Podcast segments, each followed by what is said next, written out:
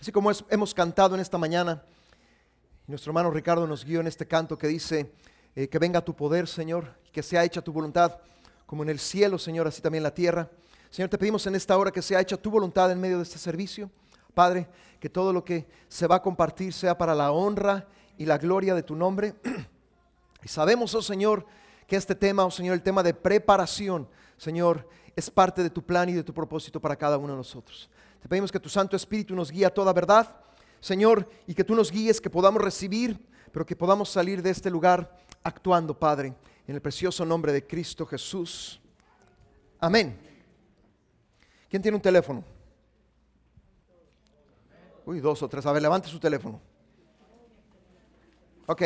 Ahora use su teléfono, vaya a la misión li.com. La misión li.com, no, no tengo el, el password del wireless, ¿verdad? Pero estoy seguro que ahí en tu teléfono tienes wireless. ¿Sí? Y es la página oficial de la iglesia, amén. La misión li.com. En el menú principal dice, soy nuevo, bienvenidos, y dice, y dice nuestra visión. Algunos todavía están viendo el teléfono y ¿de qué se trata esto? La misionli.com. ¿Ya fueron ahí? ¿Ya fueron al menú principal? Yo sé, he notado que los hispanos casi por lo general nunca van al sitio web. Casi por lo general todos los hispanos usan el famoso Facebook, ¿verdad? ¿Sí? Otros usan el TikTok, que yo no sé de qué se trata, ¿verdad? El Instagram, ¿verdad? Hay gente que es activa en el Instagram, puede fotos cada media hora, ¿verdad? Pero quiero que vaya al sitio de la misión. Y quiero que vaya a donde dice nuestra visión. Y vienen los cuatro pilares de nuestra iglesia. Amén. Si usted es nuevo o si usted tiene poco tiempo asistiendo a la iglesia, esos son los cuatro pilares, así como su silla en la cual usted está sentado, sentada, tiene cuatro patas. Si tuviera tres patas, ¿qué pasaría? ¿Se va de un lado o se va del otro o se va de frente o se va para atrás, ¿verdad? ¿Qué pasaría si tuviera dos patas? No podrías ni, ni, ni, ni poderse sentar, amén. Cuatro significa usualmente estabilidad, amén. Y esas son las cuatro cosas que el Señor nos ha dado a través de los años. Número uno, ¿sí? Preparar al Señor un pueblo bien dispuesto, Lucas capítulo 1, verso 17, y vamos a ver un poco acerca de eso. Número dos, nuestra, nuestro destino es Sion, tenemos un destino espiritual. Número tres, ser llenos del Espíritu Santo para ser testigos en Jerusalén, Judea, Samaria y hasta lo último de la tierra. Eso está en Hechos capítulo 1, verso 8. Y número 4, levantar un ejército de familias para el próximo avivamiento. Amén. Una de las cosas que quisiera hacer en los próximos semanas y meses es que pudiéramos aprendernos eso, pero que pudiéramos entender que aquí tenemos una visión. Amén. Y el día de hoy quiero empezar a, a compartir acerca de preparación. ¿Qué significa estar preparados? Amén. ¿Alguna vez han ido a una boda? ¿Quién ha ido a una boda aquí? Ok. Usualmente, y digo usualmente, las bodas se preparan de antemano. Amén. Se preparan, sí, días, semanas, inclusive meses. Sí. Yo he conocido el testimonio de, de, de jovencitas, ¿verdad? Que desde los cinco años comenzaron a preparar su boda. Uno dice, wow, ¿verdad? Los hombres usualmente no somos de esa mentalidad. Amén. ¿Sí? Pero hay una preparación. Y digo usualmente porque también he visto el lado contrario de la moneda. El mismo día que se van a casar, están preparando cosas todavía cuando lo pudieron haber hecho hace días, hace semanas, hace meses. Amén. Pero no lo hicieron. Amén. ¿Le ha pasado? ¿O lo ha acontecido? Yo he visto gente, por ejemplo, que va por la torta o el pastel, ¿sí? De, de, el cake de la boda el mismo día que se van a casar. Algunos tienen suerte y lo agarran, ¿verdad? Algunos no tienen suerte y no agarra ninguna torta pastel, amén. Pero ves una cosa, en la palabra del Señor nos habla de preparación y la preparación es muy importante para el Señor, amén. Y realmente para poder tener preparación quiero ver cinco cosas que tú y yo necesitamos tener para estar bien preparados. La primera se llama visión. En lo natural, si te falta la visión, te pones lentes, amén. ¿Quién usa lentes aquí? A lo mejor usas lentes normales o lentes de contacto para poder ver mejor. Amén. No, no quiero que usted se saque los lentes de contacto en esta hora y no los enseñe. No, no, no. Amén. ¿Usted me está entendiendo eso? Una visión ¿sí? Tiene que venir por medio de revelación. Y es la revelación de parte del Señor. Y Efesios capítulo 2, verso 10, dice que somos hechura suya, creados en Cristo Jesús para buenas obras. Cuando aceptamos a Jesús en nuestro corazón, somos una nueva creación. Amén. Fuimos creados en Cristo Jesús para buenas obras. No fuimos creados para ser ornamento en una esquina de la iglesia. Amén. Dios ha predestinado, ha puesto obras las cuales nosotros debemos de hacer. Amén. Aún dice la palabra en Efesios 2.10, las cuales Dios preparó de antemano. Dios es un Dios de preparación. Y antes de la fundación de este mundo, antes de que fuéramos creados, Él ya preparó lo que tú y yo debemos de hacer. La pregunta el día de hoy, ¿cómo le hacemos? Repita conmigo, necesitamos revelación. Amén. ¿Revelación de quién? De Dios. Dios es un Dios que tiene una visión para ti. Si tú llegaras al final de tu vida el día de hoy, no, no estoy condenado a nadie a muerte, condenando a nadie a muerte. Pero si tú llegaras al final de tu vida, el día de hoy, te presentaras delante del Señor, el día de hoy, te preguntara cuál es tu visión, ¿tú sabrías responderle? No me, no me respondas. ¿Tú sabrías responderle cuál es tu visión? Si no la sabes, tienes tarea. ¿Cuál es tu tarea? Señor, revélame lo que tú tienes para mi vida. Eso es algo muy importante. Amén. Por ejemplo, la obediencia. ¿Tú sabes que la obediencia es un camino y la desobediencia es otro camino? No es el mismo camino, ¿ok? Tú y yo decidimos todos los días obedecer o desobedecer. El problema de eso es que después de un tiempo de obedecer, tú eres confirmado en ese camino. ¿En el camino de qué? De la obediencia. Pero si tú eliges el otro camino, el camino de la desobediencia, tarde o temprano vas a ser confirmado en ese camino. ¿Qué significa eso? Significa que va a llegar el tiempo en el cual no vas a poder retroceder, ¿sí? Y volver a empezar. Esto lo determina Dios, no lo determino yo, ni lo determinas tú. ¿Alguna vez han oído la tontería, sí, que alguna gente dice de que yo cuando quiero dejo el alcohol?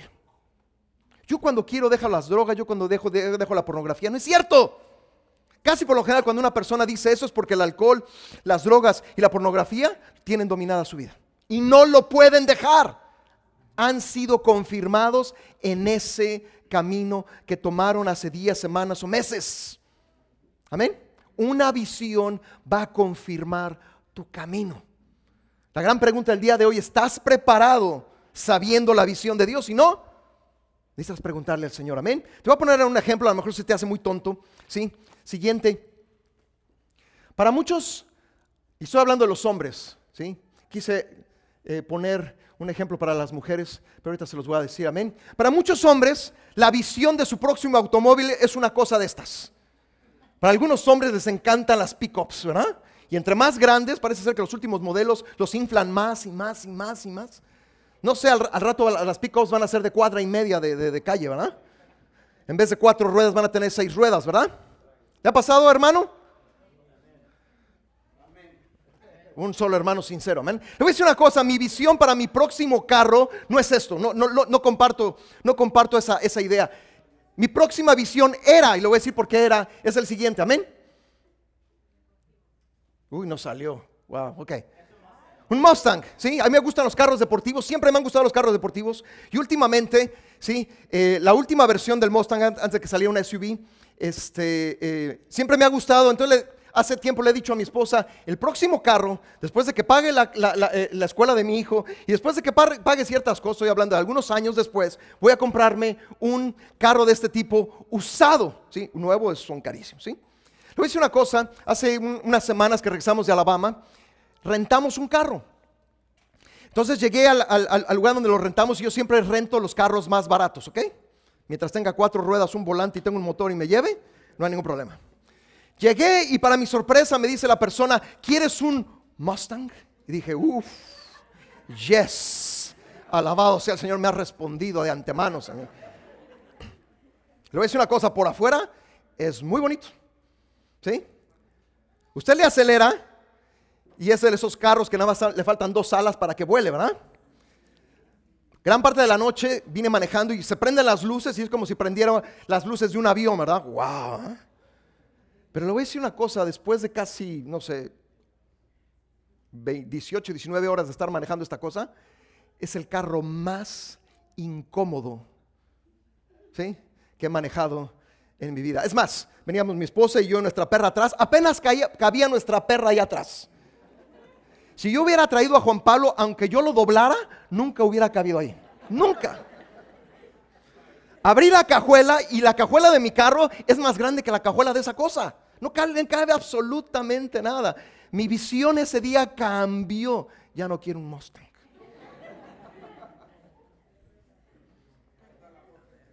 Ah, ya salió la foto. No, no, esa no. Esa no es mi visión. Ni es pick-up, ni es Mustang. Tengo que ir a una nueva visión. Pero usted entiende Ahora, en las cosas materiales a veces tenemos la oportunidad de probar algo que pudiéramos tener en el futuro. Pero en las cosas espirituales usualmente no es posible. Amén. Tú y yo podemos experimentar esto o aquello, pero sin ser la visión de Dios. Esto es algo muy, muy importante. Amén. Necesitamos la revelación de parte del Señor. Necesitamos una visión del cielo. Amén. Hebreos capítulo 6, verso 12 dice, sino imitadores de aquellos que por la fe y la paciencia heredan las promesas. Es la siguiente. Ok. Salieron medias chuecas, ¿verdad? Aquí les tengo de un lado. Ok. Revelación, visión del cielo. Amén. Hebreos capítulo 6, verso 12. Amén. Dios en su palabra tiene muchas promesas. Repita conmigo, Dios tiene promesas para mi vida. Y eso va conformando nuestra visión, amén, hacia dónde vamos. Pero esa visión solamente puede ser hecha a través de la fe y la paciencia. ¿Quién quisiera las cosas y las quisiera así? Todos. Solamente los valientes levantaron su mano. La hermana Glenda es una de esos valientes. Dije, todos tenemos. ¿Verdad que todos somos impacientes? A mí en particular los viernes me da impaciencia porque hay tráfico por todos lados, ¿verdad? Yo no sé, el viernes yo creo que a todo el mundo se le cruzan los cables, yo lo es el último día de la semana, para muchos es el último día del trabajo, y todos manejan peor que usualmente, o sea, manejan mal, pero el día viernes manejan peor. No sé si les pasó, este día viernes hubo un choque ahí en la William Floyd, y después aquí en sobre la, este, ¿cómo se llama esta? Este, la Neighborhood Road, un auto se centró exactamente en un poste, ras. O sea, más centrado no lo pudo haber agarrado. Yo no sé cómo venía. ¿eh? Pero le voy a decir una cosa, somos impacientes, queremos las cosas ya. Decimos al Señor, cámbiame ya. Señor, le decimos, cambia a la otra persona, pero cámbiala ya, cambia mis circunstancias. Pero dice la Biblia, a través de la fe y la paciencia o sea que tú y yo, si realmente tenemos las promesas de Dios, todavía nos falta camino por delante. Amén. Y tenemos que aprender a caminar en las promesas de Dios. ¿Vamos bien? ¿Usted está entendiendo esto?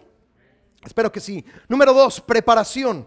Amén. Lucas capítulo 1, verso 17. Y lo veíamos ahorita que prendimos nuestro teléfono. Amén. Este es el verso que el Señor nos dio al empezar esta iglesia. Tenemos más de 20 años. Realmente tenemos 21 años de estar sirviendo al Señor. Comenzamos alrededor de, haber sido abril o mayo del año 2000, eh, amén, si, mi memoria no me falla, amén. Entonces llevamos más de 21 años eh, dirigiendo esta iglesia. Comenzamos mi esposa y yo dirigiendo esta iglesia siendo estudiantes, estábamos estudiando en el Instituto Bíblico, amén. Y después de que salimos del Instituto Bíblico, el Señor nos dijo que nos quedáramos aquí. Amén. Y ha habido una preparación. Este fue el primer verso que el Señor nos dio, la primera promesa de parte del Señor. Amén. Y hay tres cosas básicas en ese verso. Lucas capítulo 1, verso 17. Y número uno, amén. Todo empieza haciendo volver el corazón. Muchas veces lo he dicho, el corazón es como una brújula. Y la brújula siempre va hacia el norte. Amén. Pero nuestro corazón tiene una visión, pero no siempre la visión es Dios, sino son otras cosas. Amén. A veces digo que hay gente que trabaja en los Hamptons y no tiene nada de malo trabajar en los Hamptons. Pero después de un tiempo de trabajar se sienten ya de los Hamptons.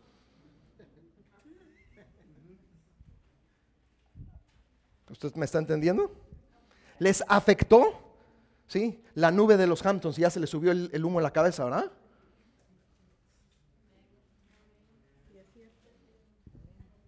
¿Usted me está entendiendo lo que estoy queriendo decirle? ¿Es una directa muy indirecta o es una indirecta muy directa?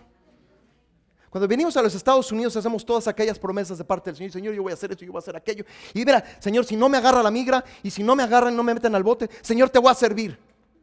¿Y qué pasa aquí? Como que el aire de aquí les afecta, ¿verdad? Y todo lo que le dijeron al Señor se olvidó.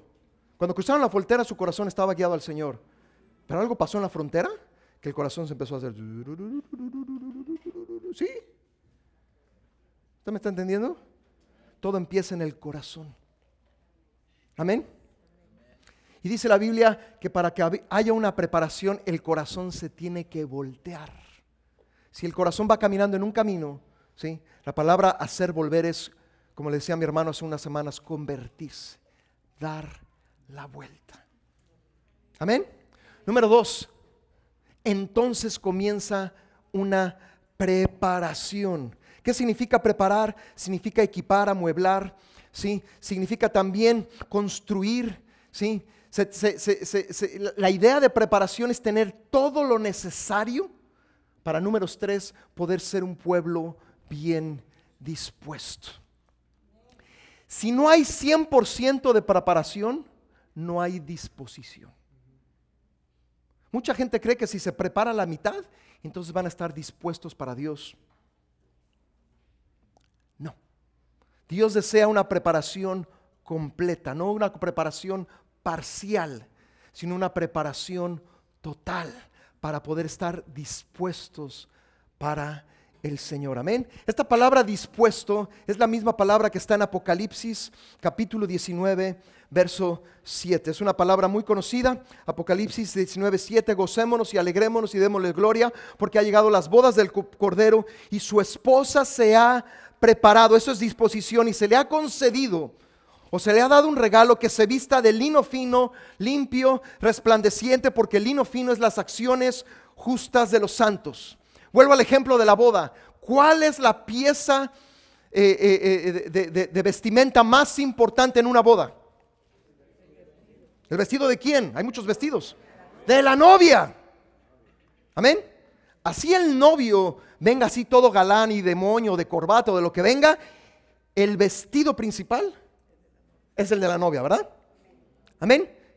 Y le voy a decir una cosa, cuando el Señor llame a su iglesia, el centro de la atención va a ser ese vestido, amén. Yo siempre me pregunté por qué de lino. digo, yo no soy experto en telas, pero una, de mis preguntas, pero ¿por qué de, lino si hay tantas vestiduras? Le voy a decir una cosa, hay características muy importantes. Número uno, era la vestimenta de reyes y también era la vestimenta de sacerdotes. Amén. El lino es tres veces más resistente que el algodón. A mí me encanta el algodón, pero le tengo una noticia, el lino es mucho mejor que el algodón. Amén. Número dos, cuanto más se lava, más suave se vuelve. Por eso usted necesita bañarse espiritualmente. Estoy seguro que hoy se bañó, se vistió, se peinó, se puso gel, ¿verdad? Si tiene poco pelo, mucho pelo, de todos modos se puso gel. Amén. Pero estamos hablando de la vestimenta espiritual. Número tres, resiste a la polilla, la humedad y el tiempo. Es más, hace, hace un tiempo encontraron la tumba de los faraones, de algunos faraones, y estaban cubiertos en lino. Esa tela resistió más de tres mil años, ¿sí? A la polilla, a la humedad y al tiempo. Interesante, ¿verdad? Número cuatro, para quitar las arrugas, es lo que siempre yo he estado en desacuerdo con el, el lino. Quitarle, planchar una camisa de lino, ja ¿Verdad que cuesta trabajo? ¿Es posible quitar las arrugas? Sí, pero la plancha tiene que estar bien, bien, bien, bien, pero bien caliente. Amén. Porque a veces tenemos que pasar por pruebas, pero bien, pero bien, pero bien, pero bien calientes. Para quitar toda arruga.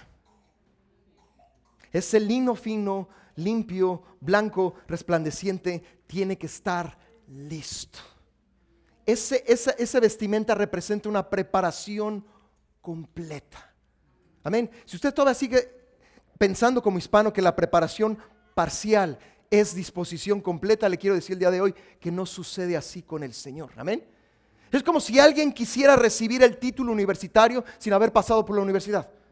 O en vez de tener eh, pasar por los cuatro o cinco años de la universidad, solamente pasó por dos años de la universidad, o por un año, o por tres años, o por tres años y medio, o tres años, tres cuartos. ¿Usted me entiende? La preparación debe de ser completa. Número uno, tenemos que tener una visión espiritual, una visión del cielo, pero número dos, tenemos que tener una preparación completa, no parcial. Amén. Todo empieza con fundamentos. Amén. ¿Usted sabe que Dios es un Dios de orden? Amén. Imaginémonos, le voy a poner un ejemplo, a, lo mejor es muy tonto, pero es muy sencillo. Imaginémonos que un día le invitan a un baby shower. ¿Quién ha ido a un baby shower? Ok. Wow, ¿tan poquitos? Un baby shower generalmente sucede antes de que nazca el niño, ¿no es así? O la niña. Pero imagínense que lo invitan a un baby shower, pero el niño o la niña ya tiene tres años. ¿Que usted qué dice? Pues, ¿qué está pasando, verdad? No. Y le responde la persona, no, es que nunca tuvimos un baby shower y finalmente lo vamos a tener. Ay, Señor, sí, yo también diría, ay, Señor. Todo tiene un orden. Tú no empiezas a construir si primero no tienes fundamentos, cimientos, cosas básicas que tienes que hacer, amén. No agarras y llegas a un lugar, compras un terreno y dices, aquí está muy bonito, le quitamos un poco la grama y a empezar a construir. ¿Verdad que no? Por ejemplo, en esta isla lo primero, sí, que va a pasar es que si construyes así, en la primera este, lluvia se va a hundir porque aquí le rascas tantito y hay arena. Un montón de arena, ¿verdad? Si ustedes no saben por qué hay arena es que estamos en una isla. Y es más, si le sigues escarbando a la arena, ¿qué hay debajo de la arena? Agua y un montón de agua. Por eso necesitamos qué? Fundamentos. Vamos a Hechos capítulo 2. Hechos capítulo 2, versos del 37.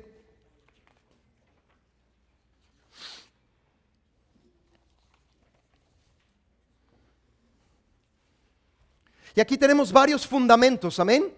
Y todo tiene un orden. Repita conmigo, todo tiene un orden. La Biblia es una Biblia que va en orden, amén. Dios no es un Dios desordenado. Amén.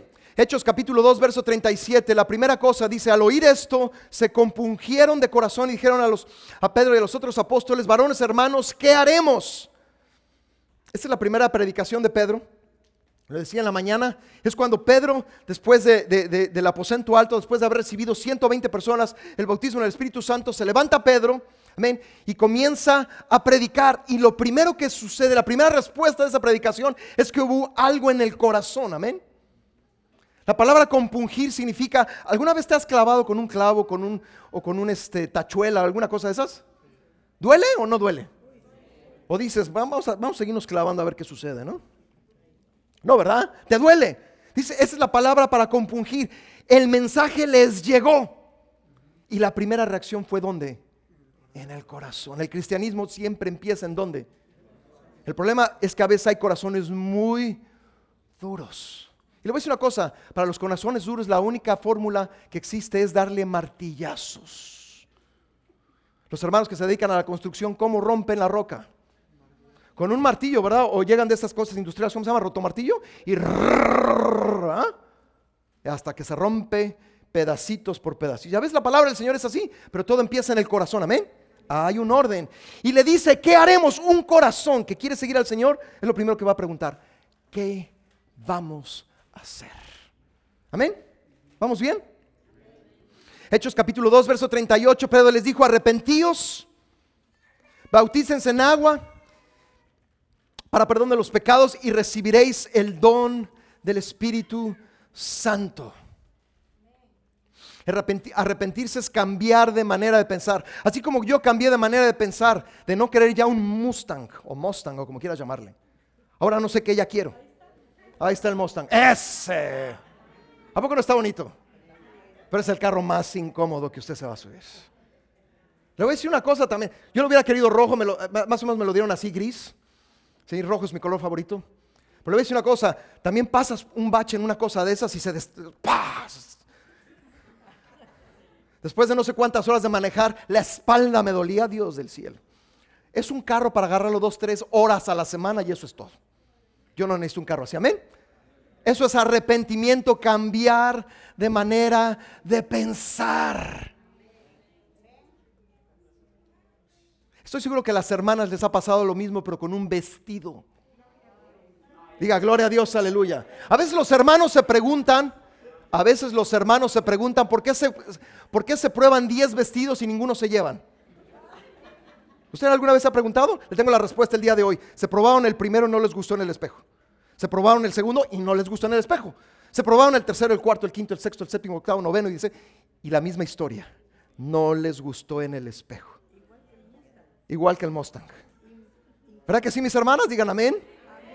Hasta que llega un vestido finalmente que se lo ponen y les gusta en el espejo, ¿verdad que sí? Gloria sea al Señor, aleluya. Amén. Arrepentimiento. Número dos, para los que todavía están pensando si tenían que bautizar. Esta gente era recién convertida y los recibieron al Señor Jesús, los bautizaron en agua, los bautizaron en el Espíritu Santo. ¿Cuándo? El mismo día, no seis meses después, después de, cuatro meses de, preparación. No, tú lo tienes que hacer porque son cosas fundamentales. ¿Vamos bien? Ok. Aquí es donde muchas iglesias fallan porque te dicen, nada más haz esto y ahí la llevas. No, tienes que seguir, hay un orden, amén. Está el corazón, está recibir a Jesús, está el bautismo en agua, está el bautismo en el Espíritu Santo, pero lo que sigue es también muy importante. Amén. Hechos capítulo 2, verso 42 dice, perseverar. Ahí es donde mucha gente truena. Pastor, yo solamente puedo venir una vez al mes, el día domingo. Eso no es perseverar. Pastor, solamente yo vengo en, este, en Semana Santa y vengo en Thanksgiving y vengo en Navidad decir una cosa, hay gente que no vemos desde Semana Santa, ¿eh? Le vimos y dijimos, hermano, qué bueno que está aquí, pero la próxima, la próxima reunión que ellos tienen es en Thanksgiving. ¿Usted cree que eso es correcto? Dice la Biblia que perseveraban y perseveraban en cuatro cosas principales en la doctrina. Le voy a decir una cosa, ¿por qué aquí tenemos los domingos predicaciones. Tenemos dos veces por mes clases de hombres, dos veces por mes clase de mujeres, dos veces por mes clase de jóvenes, dos meses por mes, por mes, perdón, clases de niños. ¿Por qué tenemos clases de música? ¿Por qué tenemos clases de danza? Dígame por qué. Perseverar. Los que van a entrar a la escuela, yo sé que algunos, como se han estado despertando a las 2, 3 de la tarde, ¿verdad? No quieren regresar a la escuela, ¿verdad? Pero en la escuela pasan algo que se llama lista, asistencia, palomita. Amén. Aquí también se pasa. Hay ángeles que están, oh, llegó, oh, llegó, oh, no llegó y no llegó y ya, ya tienen tres meses de no llegar. ¿ah? Perseverar. Si esta iglesia no es para ti, yo entiendo, pero busca una iglesia que sea para ti. Una oveja fuera del redil es el lunch o el almuerzo o la cena del enemigo. Hay gente que todavía cree que sin perseverar puede tener la victoria. Le tengo una noticia el día de hoy, no vas a tener victoria, amén. Y perseveraban en la doctrina, amén, que es el estudio de la palabra del Señor. Perseveraban en la comunión. La comunión no solamente es la santa cena, sino la comunión como familias. ¿Hace cuánto, por ejemplo, no invitas a una familia a tu casa? Uh, empieza a los invitar. Amén. No van a ir, mi hermana, no tiene que hacer la casa entera.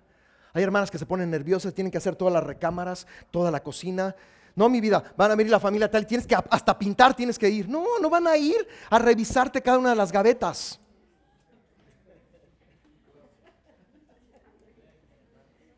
El chiste no es revisión, el chiste es convivencia, comunión.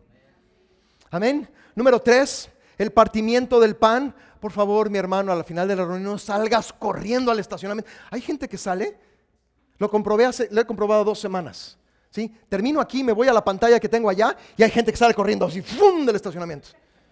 Como si una mecha les hubieran prendido y yo no sé para dónde van.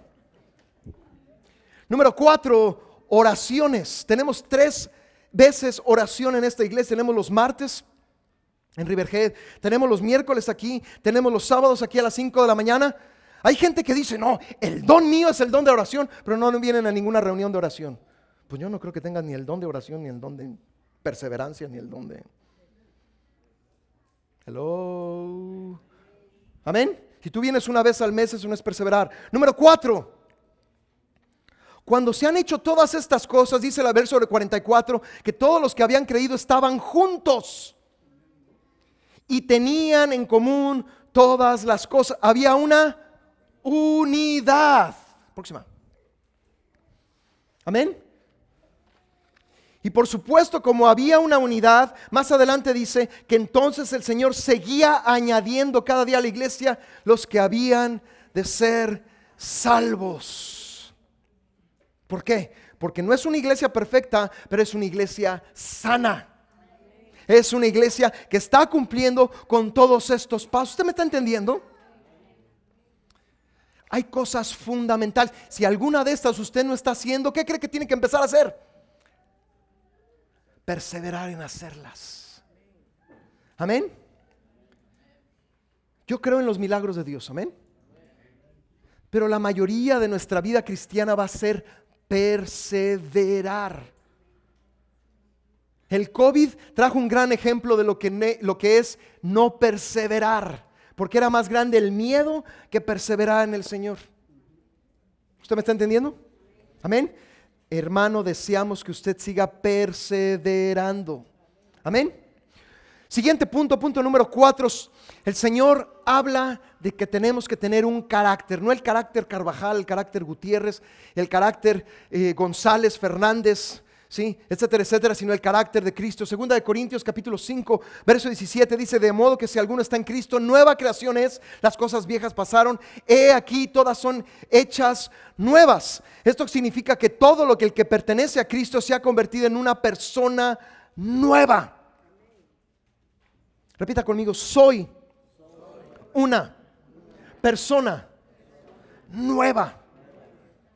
Y el carácter de Cristo tiene que empezar a ser formado en nosotros. Amén. Le voy a decir una cosa.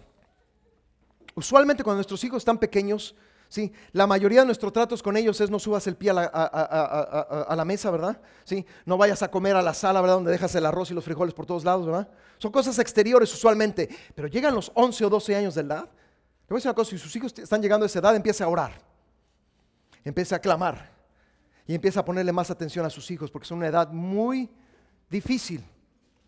Hay gente que se queda atorada en esa edad a los 30, a los 40 y siguen actuando como cuando tenían 13, 14, 15, porque nunca desarrollaron un carácter. Hay gente que se rasca la cabeza y ¿por qué mi, mi hijo, mi hija es así? Porque los papás no desarrollaron un carácter en sus hijos. Amén. ¿Verdad que usted tiene que enseñarles ciertas cosas? Por ejemplo, usted le ha enseñado a sus hijos, saluda. No, no saludes al teléfono, eso lo saludas todo el día. Saluda. Si te dicen hola, ¿qué debes de decir? Hola. ¿Alguna vez ha visto una, mesa de, de, teenagers? Y no lo estoy criticando, pero son una generación muy distinta. Y todos están con el teléfono, pero ninguno se comunica el uno con el otro.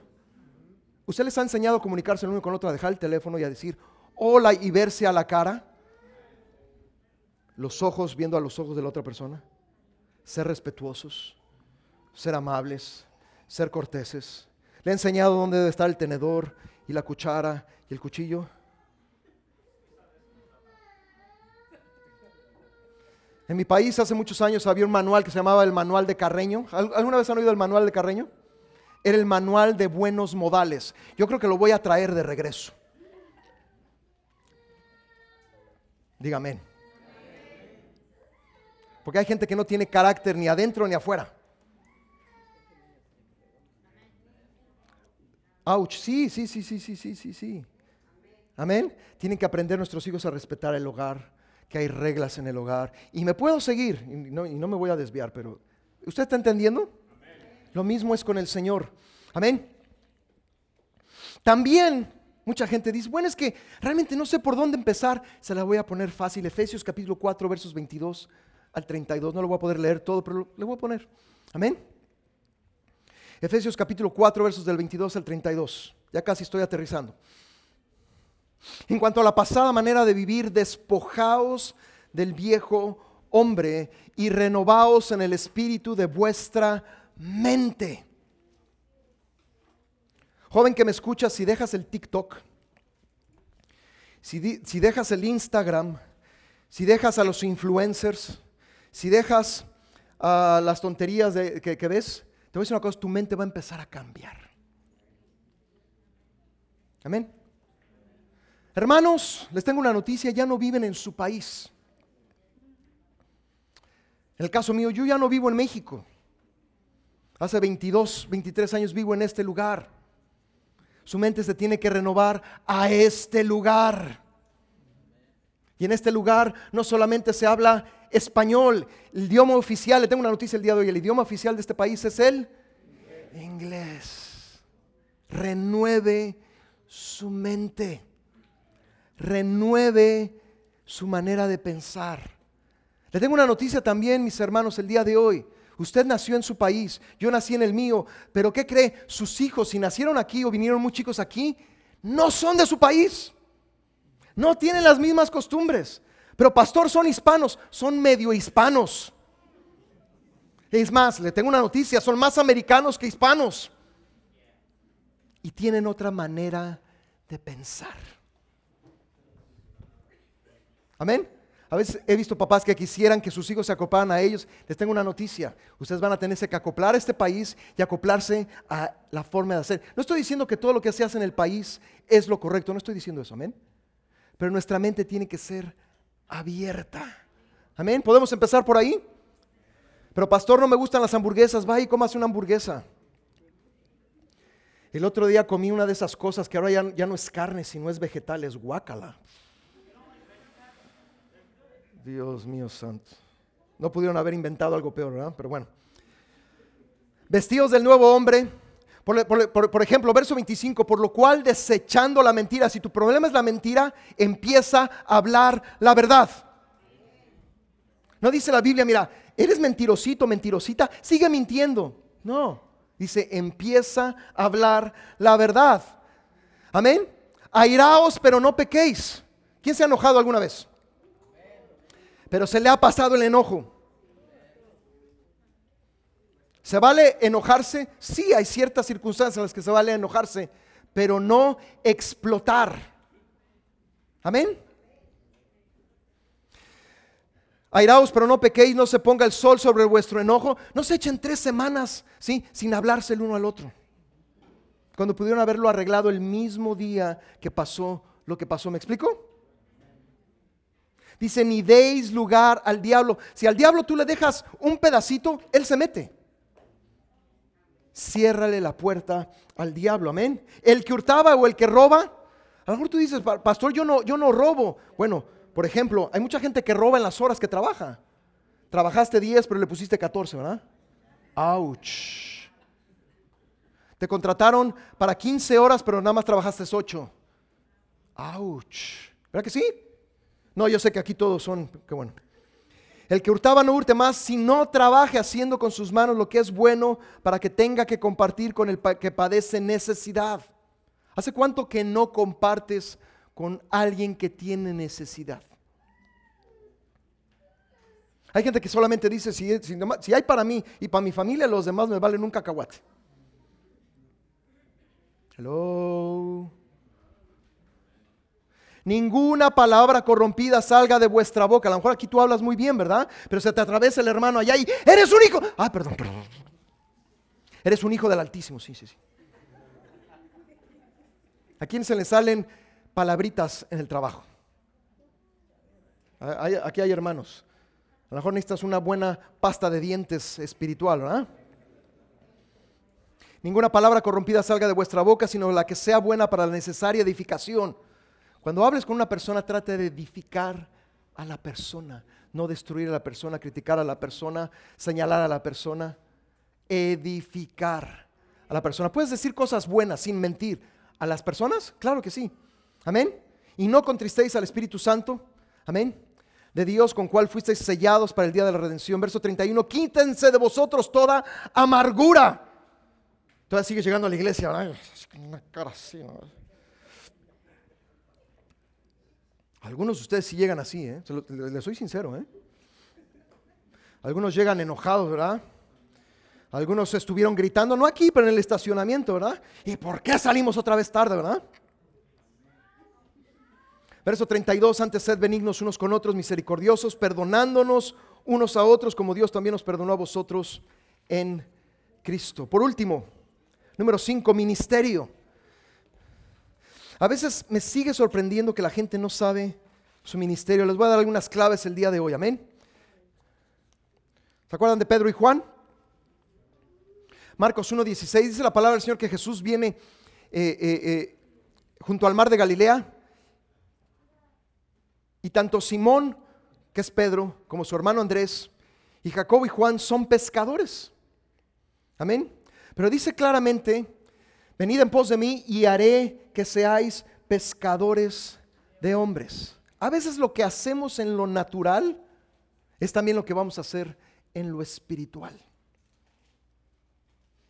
A lo mejor si eres constructor, Dios quiere construir también a través de tu vida el reino de Dios. Amén. Muchas veces lo que nosotros hacemos en lo natural se refleja en lo espiritual. Amén. Si se fijan, dice la palabra del Señor que Pedro y Andrés echaban la red al mar. Eran evangelistas. ¿Qué es lo que hace un evangelista? Cada vez que predica es echar la red para pescar gente. Pero ¿qué es lo que estaban haciendo Jacobo y Juan? Dice, mientras ellos estaban así, ellos, verso 19, remendaban las redes, reparaban las redes. Juan realmente era más pastor, ¿sí? Y Jacobo, y Pedro y Andrés eran evangelistas. Unos echaban la red, otros remendaban la red. Eso era muy importante. Amén. Tú tienes que estar bien consciente de lo que puedes hacer pero también lo que no puedes hacer. A lo mejor usted tiene todas las ganas de cantar, ¿verdad? Pero aún canta desafinado en la regadera. ¿Usted cree que algún día va a estar aquí? Algunos de nosotros no nacimos con voces privilegiadas. Amén. Acepte eso y diga, Señor, ¿no me diste una voz buena? Amén. Pero puede hacer otras cosas. Amén. Yo he visto que hay gente ahora que les encanta estar en la cocina. A mí lo único que me gusta de la cocina es comer dentro de la cocina. ¿ah? Dice la palabra del Señor que Pablo era, eh, Hechos capítulo 18, versos del 1 al 3, era un constructor de tiendas. Por eso en 1 Corintios 3 dice, yo como perito arquitecto. Le decir una cosa, Pablo en su oficio original, ¿sí? no solamente era fariseo, sino hacía tiendas, era constructor. Y realmente eso que hacía en lo natural, también lo hacía en lo espiritual. ¿Vamos bien? Ahora, si usted me dice, pastor, el trabajo que, hago lo he odiado toda la vida, está en el lugar equivocado. Pero es que gano muy buen dinero, sí, pero vas a ser miserable toda tu vida. Amén. Tienes que estar en un lugar en donde tú te sientas, porque muchas veces eso refleja lo que hay en lo espiritual. ¿Vamos bien? Romanos capítulo 4, verso 17 habla de Abraham. Amén. Porque a veces Dios declara las cosas como si ya estuvieran sucediendo. Amén. Abraham eh, eh, en Romanos 4, 17 dice, te he puesto por padre de muchas gentes delante de Dios. Abraham y Sara no podían tener hijos, pero el Señor declara que eran los padres de una gran multitud, tanto en, lo, material como también en lo espiritual. Veces que Dios declara cosas que todavía no vemos, pero que Dios quiere hacer, amén. Cuando el Señor va con Gedeón, por ejemplo, le dice, Jehová está contigo, varón esforzado y valiente, y Gedeón se está escondiendo. Amén. A Simón le dice, Pedro, tú vas a ser Pedro, que significa roca, que significa estabilidad. Y al principio Pedro era estable. Yo creo que Pedro era hispano. Puro sentimiento. Era bocón, pero también se rajaba, ¿verdad? Señor, todos te van a negar, pero menos yo. Y ese fue el primero que salió corriendo. Así somos los hispanos, ¿verdad? Señor, yo lo voy a hacer por ti. Pero ya cuando viene la hora, eres el primero que sale. Con permiso, hermano, con permiso, hermano, ya me tengo que ir, hermano. No tengo tiempo, hermano. Tengo mucho que hacer, hermano. Estoy muy cansado, hermano. No tengo tiempo, hermano. El segundo trabajo, hermano. El tercer trabajo, hermano. El cuarto trabajo, hermano. ¿Verdad que Pedro era hispano? Pero aún Dios declara sobre él que iba a ser una persona estable. ¿Se acuerdan de la mujer que unge a Jesús en Betania? Dice que vino una mujer con un vaso de alabastro, Mateo capítulo 26, ¿sí? un perfume de gran precio. Se, se cree que ese perfume valía el salario de un año de trabajo. Y dice que eso es lo que utiliza ella, porque el perfume eh, en esos tiempos no es como el perfume de hoy en día. El perfume te agarras una botellita y usualmente las buenas lociones o los buenos perfumes cuestan caros. ¿sí? Y agarras el y te echas. No. En esos tiempos tenías que romper el alabastro para que el aroma saliera, pero ahí quedaba eso. Era de una sola vez. No era para que te lo pusieras todos los días. Y dice la palabra del Señor que se dice de esta mujer, de cierto os digo que donde quiera que se predique este evangelio en todo el mundo, también se contará lo que ésta ha hecho para memoria de ella. Un suceso en su vida marcó su vida para siempre. Una verdadera adoradora. Amén. Porque la adoración verdadera implica un gran sacrificio. Amén. Implica ser rotos por dentro para poder adorar con nuestra vida. No dice Romanos que nos presentemos como un sacrificio vivo, santo, agradable, pero dice que nos presentemos como un sacrificio. Tenemos que morir a nosotros mismos para poder realmente adorar al Señor. ¿Se acuerdan del endemoniado Gadareno? Dice la palabra del Señor que después de que el Señor lo sana, por supuesto, amén, Dice que el endemoniado en el verso 18 le rogaba que le dejase estar con él, mas Jesús no se lo permitió, sino que le dijo, vete a tu casa y a los tuyos y cuéntales cuán grandes cosas el Señor ha hecho contigo. Lo que Dios hizo en su vida sirvió para que se quedara en donde estaba y siguiera predicando la palabra del Señor con su ejemplo. Si el Señor te ha traído de una circunstancia muy difícil o te ha permitido pasar por ciertas cosas, es para que el día de mañana tú puedas predicarle a otra gente lo que has vivido. Amén. Y estoy seguro que este endemoniado, que ya no estaba endemoniado, Dios lo usó grandemente. Amén. La ofrenda de la viuda. Es le voy a decir una cosa, es una de mis eh, eh, historias favoritas porque nadie está viendo a esta viuda. Solamente el Señor Jesús. Amén. Está en Marcos capítulo 12, verso 41 al 44. Pero dice la palabra del Señor que llama a sus discípulos y les dice, vean lo que acaba de hacer esta viuda. Los demás están echando las ofrendas un montón de cosas, pero esta viuda entregó todo lo que tenía. Y era muy poco. Pero me una cosa, ella es un ejemplo de una confianza total. Te voy a decir por qué creo que esta viuda lo echó todo. Porque la palabra del Señor en el Antiguo Testamento una y otra vez dice que Dios se va a encargar de las viudas y que no las va a dejar solas. Lo que mucha gente no ve, lo va a ver el Señor. Y tú puedes ser un ejemplo para otras personas. Amén. A veces nuestro llamado, nuestro ministerio está en nuestro nombre. Hay malos ministerios, ¿ok? ¿Se acuerdan de Nabal, el esposo de Abigail? Nabal significa insensato, tonto, menso, estúpido. Ismael, ¿tú sabes lo que significa realmente? Un burro salvaje. Imagínate que te llamen burro salvaje. Amén. Ahora, si tú tienes un mal nombre, a lo mejor dices, pastor, usted no me puede decir, yo tengo un malísimo nombre. Dios puede cambiar tu nombre. No cambió el nombre de Jacob, tranza, por Israel. Amén. Dios puede cambiar nombres. Amén. Por último, 1 Corintios 12, 27 al 30, y con esto termino. Vosotros pues sois el cuerpo de Cristo y miembros cada uno en particular. Y aún nos puso Dios en la iglesia, primeramente apóstoles, profetas, maestros, luego los que hacen milagros, después los que sanan. Pero también dice la palabra del Señor, los que ayudan los que administran. Por eso siempre te decimos que si has recibido al Señor, has, sido bautizado en agua, has sido bautizado en el Espíritu Santo, tienes que aprender a servir. Repite conmigo, servir. Creo que es en la próxima. Servir. Servir. Servir. algunos se les tiene que quedar bien grabado porque no sirven. No estoy diciendo que no sirvan para hacer las cosas, no, más bien no están sirviendo. Sí lo saben hacer, pero no lo quieren hacer. Si usted no tiene idea de lo que Dios tiene para usted, empiece a servir. Y usualmente ahí puede descubrir algunas cosas que Dios tiene para usted. Amén. ¿Usted me está entendiendo? Visión, preparación, fundamentos, carácter, ministerio. A lo mejor usted dice, yo ya tengo esas cinco cosas, espérese para la próxima semana, vamos a seguirle. Pero si alguna de esas cinco áreas estás fallando, tienes que empezar a actuar. Vuelvo a repetir, visión, ¿tienes una visión de parte del cielo? Número dos, ¿estás preparando o tienes una preparación parcial? Número tres, ¿tienes fundamentos? ¿Estás perseverando en esos fundamentos? Número cuatro, ¿tienes un carácter? ¿Sí? Pero Dios quiere seguir actuando en tu carácter, ¿sí? Número cinco, ¿tienes un ministerio? Amén. El ministerio no, es venir a limpiar la iglesia una vez al año, creo, creo que es lo que realmente sucede, ¿verdad, mi hermano Hugo? Hay gente que le toca dos veces al año y les da un infarto, ¿verdad? Pero ¿por qué a mí, verdad? ¿Está, entendiendo, mi hermano?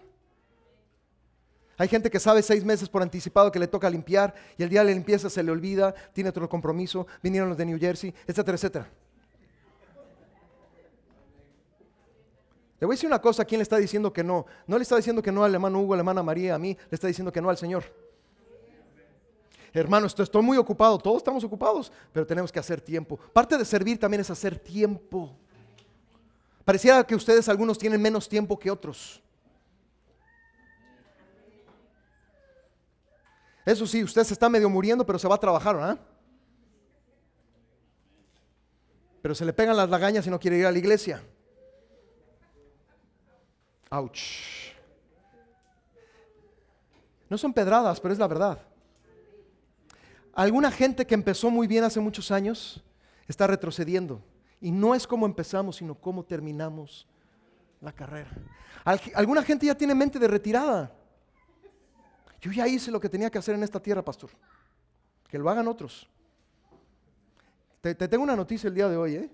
Ningún hombre o una mujer de Dios se retira. Te retiras cuando te mueres, eso sí. Pero sigues en la eternidad.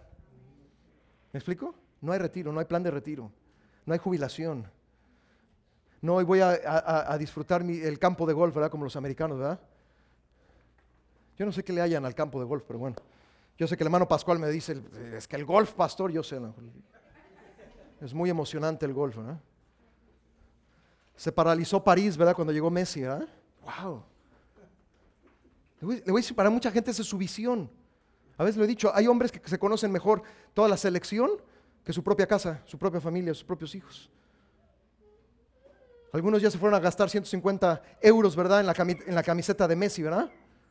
Usted sabe que en las 30 primeras horas que llegó Messi a París se vendieron 180 mil camisetas a 150 euros cada uno. Estamos hablando de alrededor de 27 millones de euros. Y luego dicen que no hay dinero. Lo recibieron como un Dios. Pero a veces no queremos hacer cosas para el Señor. Amén. No es pedrada para los hombres, es pedrada para todos. Le voy a decir una cosa, Dios quiere prepararnos, Dios quiere levantarnos, pero también tenemos que actuar. Amén. Vuelvo a repetir, visión, preparación. Amén. Fundamentos. Amén. Carácter, ministerio. Estoy seguro que si sumamos las cinco, algo nos falta. Amén. Pongámonos de pie, vamos a orar.